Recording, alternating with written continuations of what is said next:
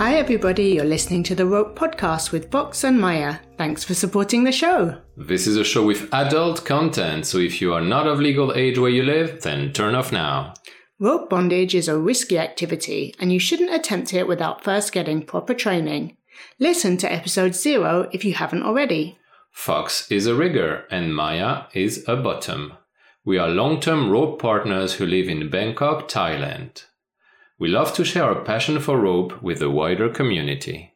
This episode is made possible by our patrons who support us each month. If you would like to help, head to ropepodcast.com to see many options. This year, we want to focus on bringing the Rope Podcast to a wider audience. To achieve that, we would like to ask you to follow us on Instagram and reshare this episode in your Instagram stories. We are Rope Podcast on Instagram. Another thing that helps us is if you give us a star rating on Apple Podcasts. It's anonymous, so you won't have your name visible on the internet connected with a kinky podcast, don't worry. And now going on with the show. So, Mya, you've been living with me for quite a few years now. I have, yes. And you know, I have this little machine that has a keyboard and a tiny LED screen, and then sticky tape comes out, and you cut it off and you stick it onto things. Yeah. The label maker. The label maker. Many things in our house are labeled. I love that shit so much. Drawers, files, anything you can label has got a label on. Hmm.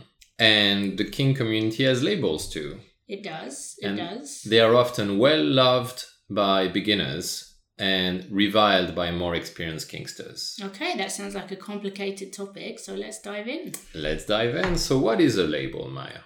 So, a label is usually a short descriptor that expresses um, the role that we want to take in a kinky interaction.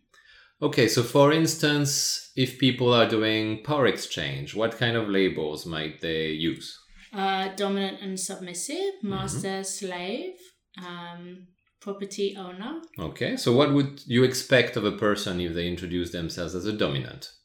Um, I would expect them to be interested in power exchange, um, to enjoy um, within a particular context, making decisions, being in charge.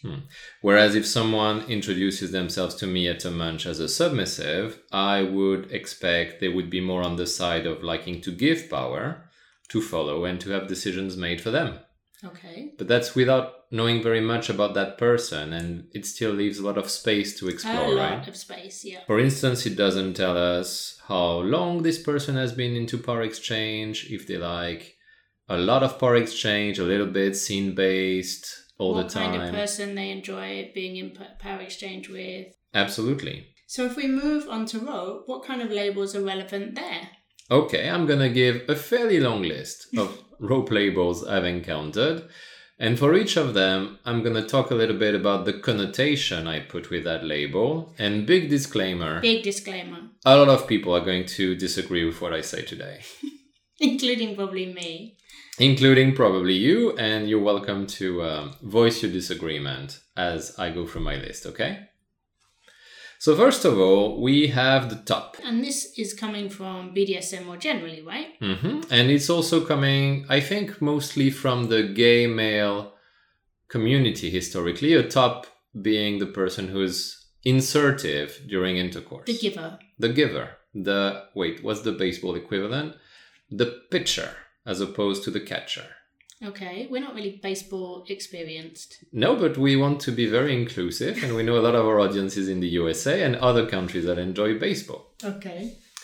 or gay sex. That's very fun too. So top um, is doing what then in rope bondage? The top is the person applying the rope, putting the rope on another person or persons. And to me, if you choose to primarily identify as a top, it tells me you might focus on providing an experience. You're saying, okay, if you come to me, I will do rope to you. Okay.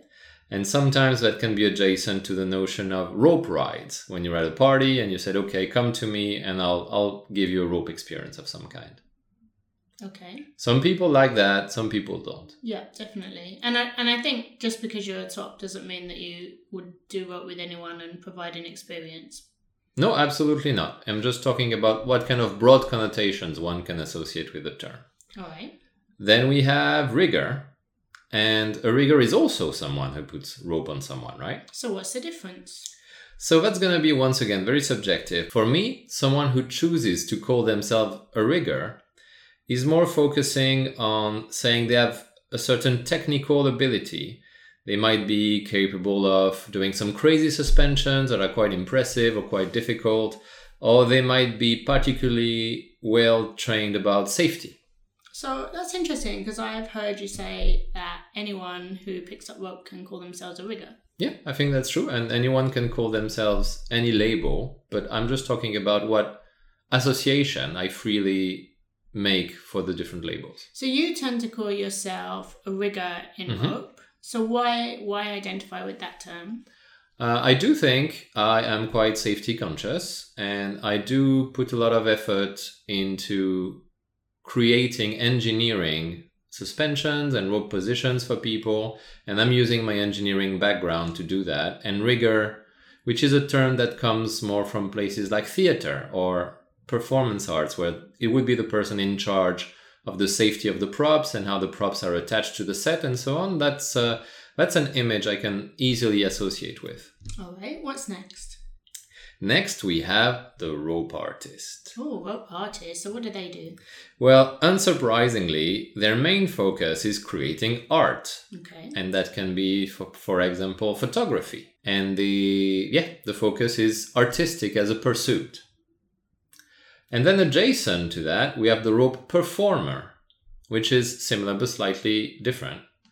And that would be more having the goal of pleasing an audience as opposed to focusing more on the two people or yeah let's assume two people because it's simpler than focusing on the two people doing the rope we are more to- turning our attention towards who's watching and what it's going to do for them I'm going to note that many people that we've interviewed call themselves a performance artist, Mhm. thus combining um, rope performer and rope artist and living Yes. off the rope.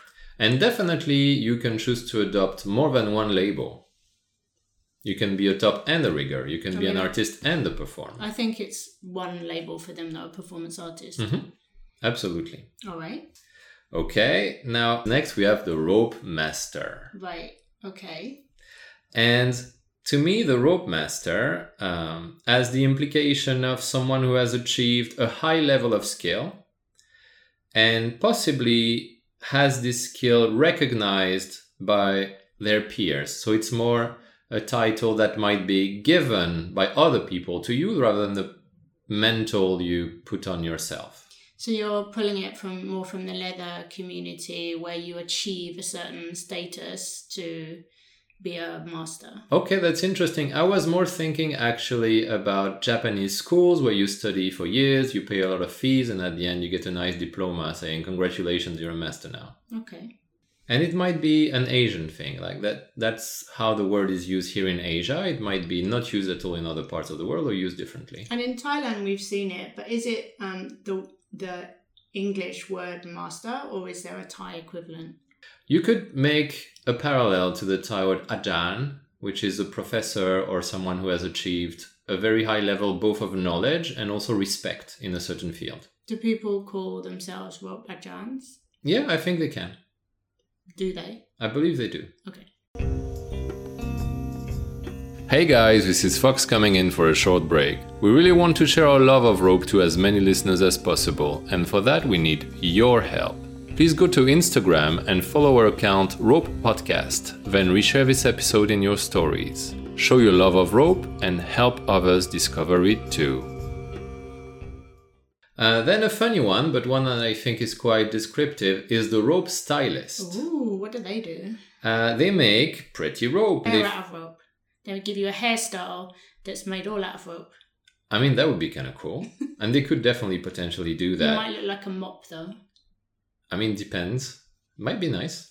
Uh, and I think they are people who tend to focus on the appearance of rope rather than the process or the experience. Right. They are usually excited about things like having all kinds of different colors of rope, all kinds of different textures they can use for their creations. And they would be the type of people you could hire if you're, say, shooting a music video that has some shibari in it. Then Mya, we are going to go more towards the other side of the rope slash, if that's a thing. the people who are receiving the rope, who are being tied. Okay, that's interesting because I thought a rope performer was a bottom. Okay, great point. Actually, a performer can totally be a bottom. And first of all, we have indeed the bottom. So, do you identify as a rope bottom, Mya? Uh, yes, I would say that that would be one of the words I would um, associate with, and that's because I think it's the broadest of the the broadest and most neutral of the terms around rope, which means you're receiving rope essentially. Okay.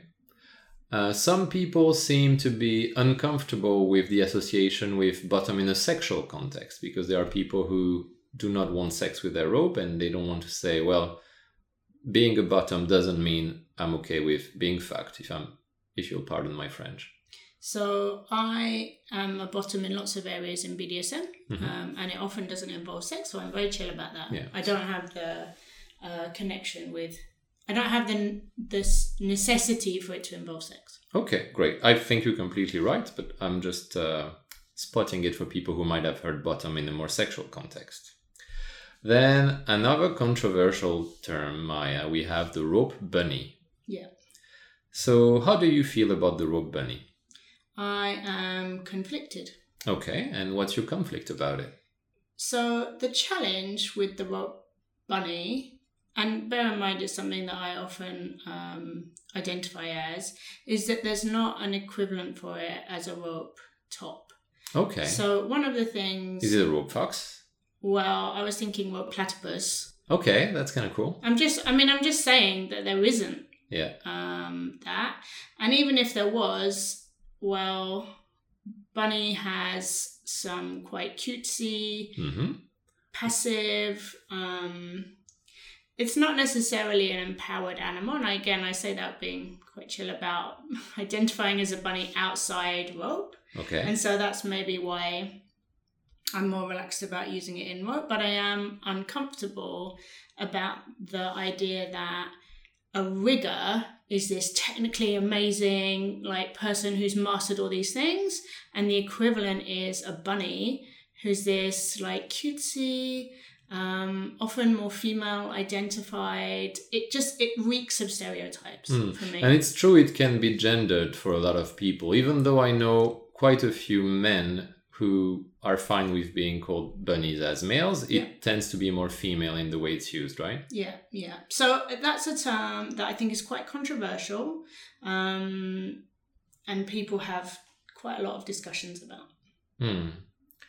Then we have more generically and moving more towards verbs rather than nouns. Yeah. So if people have listened to the Midori episode, I think that's a really good um, mention of verbs, not nouns. And if they haven't listened to it yet, they really should because it's yeah. a really good conversation with an amazing person.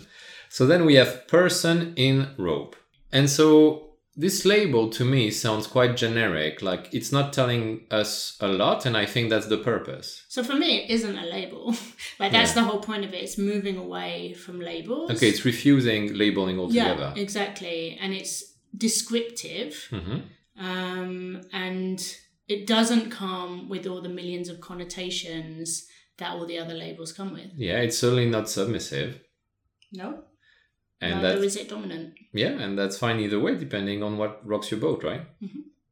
Okay, then the person outside the rope is one I struggle with Why? a bit more because if you imagine um, a room where there's one person being tied, one person doing the tying, uh, 20 people looking, and two people making coffee, like everyone except the person being tied is outside the rope, not just the person doing the rope. But you might have ten tops in a room and ten bottoms, but only two of them are in your scene.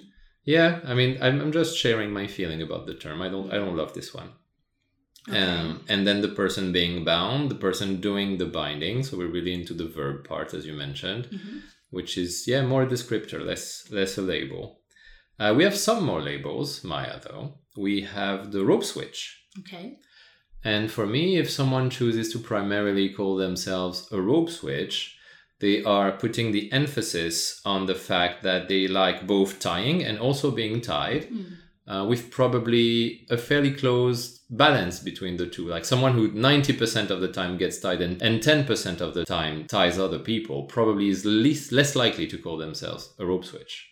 Somewhere Okay. closer to 50 50, maybe. I don't know, honestly. Um, I think I wouldn't count on that um, because it, you're trying to express something, aren't you? And if you want to have the opportunity to both tie and be tied, even if you choose 90% of the time to tie, you might still call yourself a rope switch in order to make sure you have those opportunities available. Okay, so then it's more about an openness to Mm. both sides of the experience.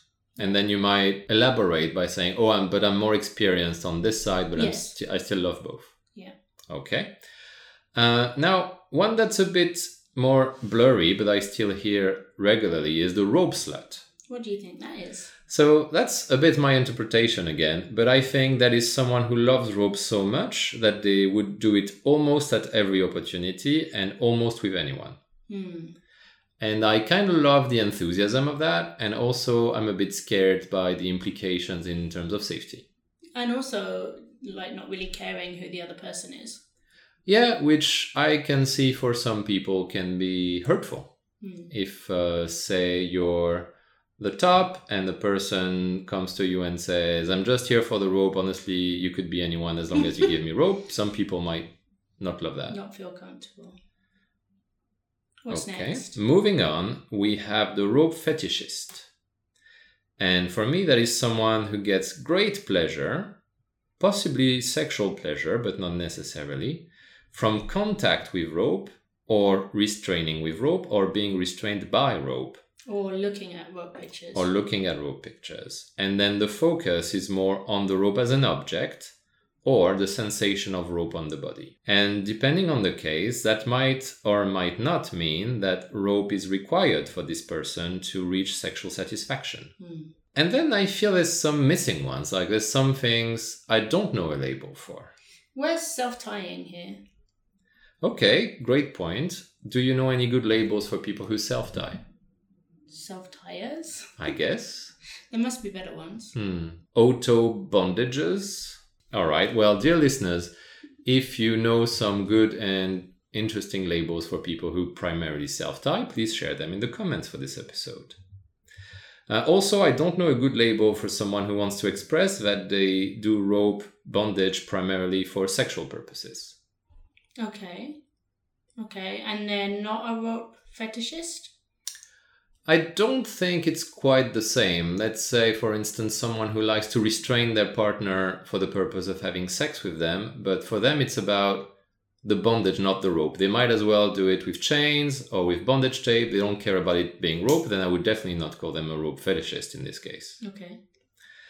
Uh, and then someone who is primarily interested in rope for therapeutic purposes. I, I don't know of a label that doesn't make me cringe. I was going to say we get into such risky, uncomfortable areas. Rope therapist. Ah.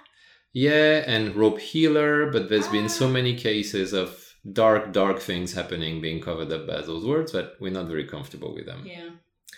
And I would say, let's remember we're also allowed to make up our own labels. Absolutely. Like, I'm a rope platypus. uh, problem there is we'll miss out on some of the benefits because when we use those labels, people are not going to know what they mean. But it can be a good uh, conversation starter, like as an icebreaker at the munch. Oh, hi, I'm a rope linguist. They're like, what the fuck is that? Well, let me explain. Rope linguist. okay. Um. So what what can having these many labels do for us? Well, first of all, they are easy to display on a profile. True that. So, social media is a big part of kink life these days. And on some websites, they can be used as search criteria. So, Hmm. if I stick a rigger label on myself on one of those websites, it might make it easy for people who want to be tied to find me.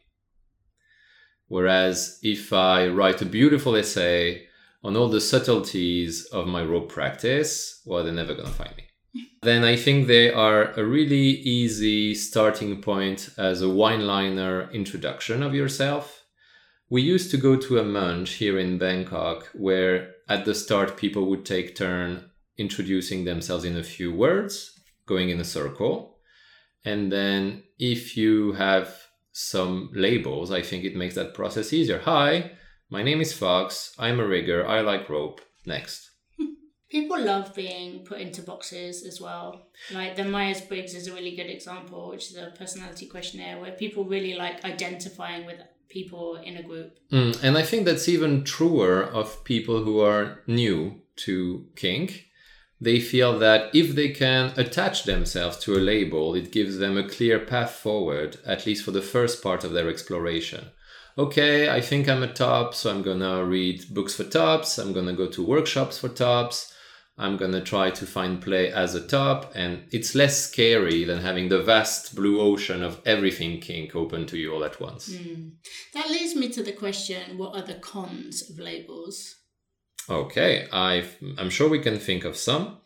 So, first of all, and I think that's a reason why more experienced Kinksters tend to eschew labels, is that they can feel quite restrictive.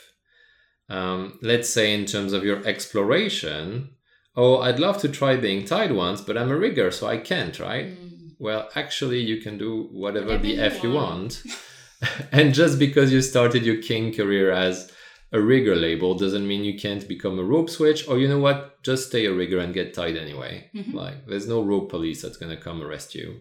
And no one will think less of you for that and if they do fuck them. Yes i'm swearing a lot today. You are. What else are the cons of labels? They can also restrict your growth. Mm. and you might feel like because you've started with a certain label you can grow out of it but actually, it's perfectly fine to change your label at any point or have more than one. And yeah, if you become too fused with a given word as an identity, it can become an obstacle to your evolution. And we go back to my uh, fetish with anatta this year. Yeah. uh, then again, and that's more coming from other people, you might end up being pigeonholed.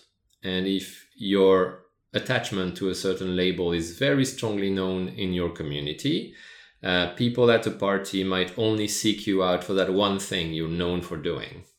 And that tends to happen a lot with rope, more than with other kinks, I think. Once you are spotted and identified as a rigger, people in at parties are going to assume you're here to tie and nothing else. Are there other cons of labels? I think there's definitely a risk of being misunderstood. Mm, I really agree with this. Because not everyone has the same definition for each of those labels. If they've even heard of them. If they've even heard of them. And so it's supposed to be a tool that simplifies communication, but it might end up being a trap because you thought you said something, but the other person actually understood something different. Mm, and they might be used in different ways by different cultures, different communities, and you might have come from a community where everyone did use it in the same way, mm-hmm. but hey, the new community you're in does not use it in that same way. Yeah, that is definitely a thing. And I think the biggest pitfall is thinking, okay, A is a top and B is a bottom, so clearly they're going to want to play together. And actually, people are not jigsaw puzzle pieces like that. So, how can we choose, if we want to, labels for ourselves? I think there are many different ways. You can look at a list of existing options. Like this podcast. Like this podcast gave you a few. Also, if you say create a profile on FetLife, and if you do, please come friend the podcast, um, you get offered a long list of options as your label, and you can pick whatever feels the nicest to you at the time. Some of them are more work related, some of them are less work related. Mm-hmm. You can also take a bunch of online tests and they will tell you you're 47% a top and 63% a rigger, whatever the heck that means. And why is that over 100%? Yeah.